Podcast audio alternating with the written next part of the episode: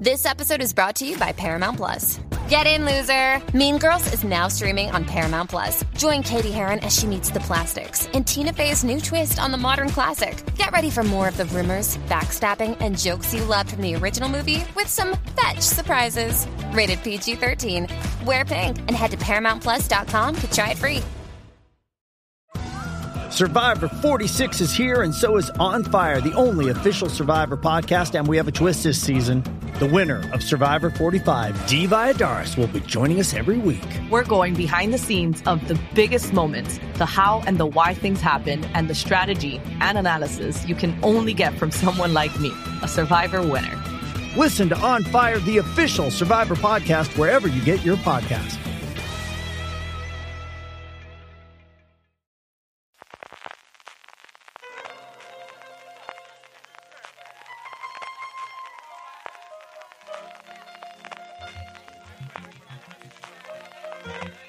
Estás escuchando Fuera de Series con CJ Navas. Bienvenidos a Streaming, el programa diario de Fuera de Series en el que un servidor CJ Navas te trae las principales noticias, trailers, estrenos y muchas cosas más del mundo de las series de televisión.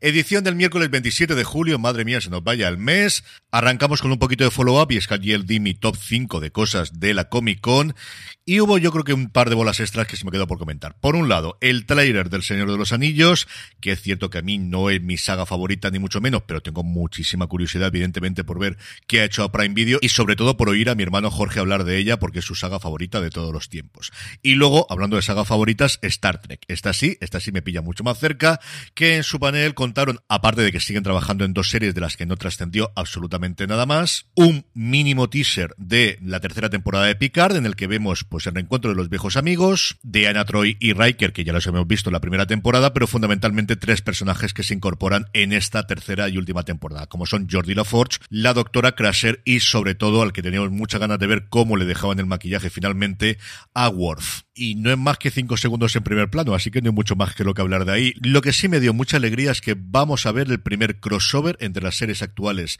de Star Trek y va a ser entre Strange New Worlds y Lower Decks. Desde luego que esto no estaba en ninguna de las quinielas, pero qué alegría que veamos en imagen real, en corno y hueso, a Boimler y a Beckett, y además interpretado por sus dos actores que le ponen la voz en la versión original, que son ni más ni menos que Jack Quaid, conocidísimo por The Voice, y Tanya Newsom, que es una actriz que a mí me gusta muchísimo por el papel que tenía en Space Force, que la primera temporada a mí no me desagradó, y sobre todo en Brockmire, de un personaje maravilloso también en la tercera temporada de Brockmire. Ahora sí, vamos ya con las noticias y la primera de ellas nos llega de la mano de A3 Media y es que Antena 3 va a tener su propio remake de Honor, de la serie original israelí que ha tenido la adaptación americana con Brian Cranston, que va a tener una segunda temporada próximamente, que ha tenido varias adaptaciones internacionales y que aquí en España va a tener como protagonista ni más ni menos que a Darío Grandinetti. Grandinetti, igual que la versión original y en todas las que hemos visto, va a interpretar a un juez, en este caso llamado Martín Romero, muy reputado, que se enfrenta a un gran dilema moral. ¿Qué estaría dispuesto a hacer por salvar a su hijo tras protagonizar esto un atropello mortal que puede arruinarle la vida? La serie se va a rodar en Sevilla y en Cádiz, Está creada por A3 Media Televisión en colaboración con Porto Cabo, con Monse García y Alfonso Blanco en la producción ejecutiva y en el equipo de guionistas tenemos a Samuel Pinazo, Roberto Geméndez, Nina Hernández, Carlota Dans, Isa Sánchez y Daniel Martín. Ocho episodios de 50 minutos de duración que entiendo que nos llegará como muy pronto en la primavera del año que viene. Netflix ha confirmado el estreno de su nueva serie creada por la coordinadora de guion de Scam España, Estíbaliz Burgaleta, llamada Tú no eres especial. Está escrito por Estíbaliz junto a Alberto Grondona, de Las Chicas del Cable, y Sergio Granda, de Scam España, y dirigida por Inma Torrente y Laura M. Campos, que los dos trabajaron recientemente en Valeria. Tú no eres especial, narra la vida de Amaya, que es resumida en sus palabras, una mierda. De la noche a la mañana tiene que decir adiós a su vida en Barcelona, donde tiene a todos sus amigos, y su día a día establecido para ir vivir al pueblo de su madre donde nunca ocurre nada. Sin embargo, pronto descubrirá un detalle que puede darle un giro a su vida, que tal vez ha heredado los poderes de su abuela, una mujer a la que no llegó a conocer, pero con fama de ser la única bruja que ha existido en el pueblo de Salavarría. Seis episodios para esta comedia adolescente, rodada íntegramente en Navarra, interpretada por Delia Brufau en el papel de Amaya, una actriz que ha sido bastante conocida en Cataluña por su papel en las del hockey, que estará acompañada en el reparto de Óscar de la Fuente, Ainara Pérez, Jaime Wang, Elia Galera, Jordi Aguilar, Miriam Cabeza y Gabriel Guevara. El estreno el próximo 2 de septiembre. Hoy, como tenemos poquitas noticias, vamos a aprovechar para dar el top 10 de Just Watch. Ya sabéis, esta web y app al mismo tiempo que nos permite saber dónde emiten una determinada serie y que a través de las búsquedas y de la opinión que dan de las mismas, pues hace todos estos rankings semanales que solemos daros. En el puesto número 10, solo asesinatos en el edificio. En el 9 se encuentra La Noche Más Larga, la serie de Netflix. En el 8, The Boys. En el 7, para mí, la mayor sorpresa, porque es una serie que de inicio puede ser muy, muy de nicho, como es El Ensayo, la nueva serie de Nathan Fielder, después de Nathan For You, que está estrenada aquí en España en HBO+. Como digo, yo creo que es una serie tremendamente minoritaria, pero que a la gente que le gusta, le gusta muchísimo, la habrán puntuado muy bien, y ahí está, en el puesto número 7. En el 6 se mantiene, yo creo que muy llevada por las nominaciones a los semis separación, la absoluta maravilla de Apple TV Plus, y posiblemente sigue siendo a día de hoy la serie que más me ha gustado de este 2022. En el 5, Chris Pratt con la lista final. En el cuarto, Resident Evil. En el 3, DC Sass, que se sigue manteniendo altísimo en este ranking de Just Watch. En el 2, la mayor sorpresa por encima del ensayo, que es Top of the Lake, una serie con más de 10 años, su primera temporada, que está dentro de RTV Play y para que luego digamos al final, pues mirar cómo se ven las series cuando entra dentro de la plataforma de televisión española. De verdad que es absolutamente sorprendente. Y si no habéis visto todavía Top of the Lake, desde luego que vale muchísimo, muchísimo la pena. Yo disfruté muchísimo con sus dos temporadas. Y en el 1, Better Call Saul, que ha tenido un episodio muy especial esta semana y que curiosamente también encabeza nuestros Power Rankings, ese listado que hacemos semanalmente con todos vuestros votos y que ya podéis encontrar en foradeseries.com para votar para la semana que viene. En cuanto a trailers, Amazon Prime Video por fin ha presentado el trailer largo de A League of Their Own. Parece que en España van a mantener el título original y no utilizar el que se usó para la película en España, que era Ellas dan el golpe.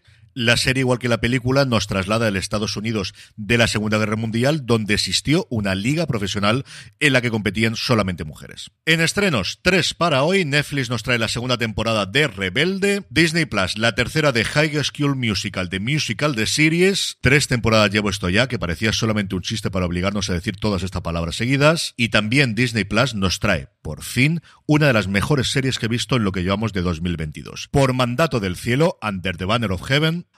Andrew Garfield, Daisy Edgar Jones y un larguísimo elenco que está todo el mundo espectacular. Protagonizan esta miniserie de siete episodios de una horita cada uno de ellos, o sea, mm, tomarlo con tranquilidad, inspirada en el bestseller de John Krakauer que cuenta el asesinato en 1984 de Benda Wright y su bebé en un barrio mormón de Salt Lake City. Jeff Pyre, que es el personaje de Andrew Garfield, un mormón convencido, se pondrá a prueba al descubrir muchas verdades enterradas sobre los orígenes de su religión y las violentas consecuencias de una fe dogmática e inflexible. Así es como nos la presenta Disney Plus y es esto y mucho más. Es una serie durísima por momentos. El, momento inicial de descubrir el asesinato de, de, la mujer y la cría es brutal, brutal y Garfield está, como en toda la serie, espectacular.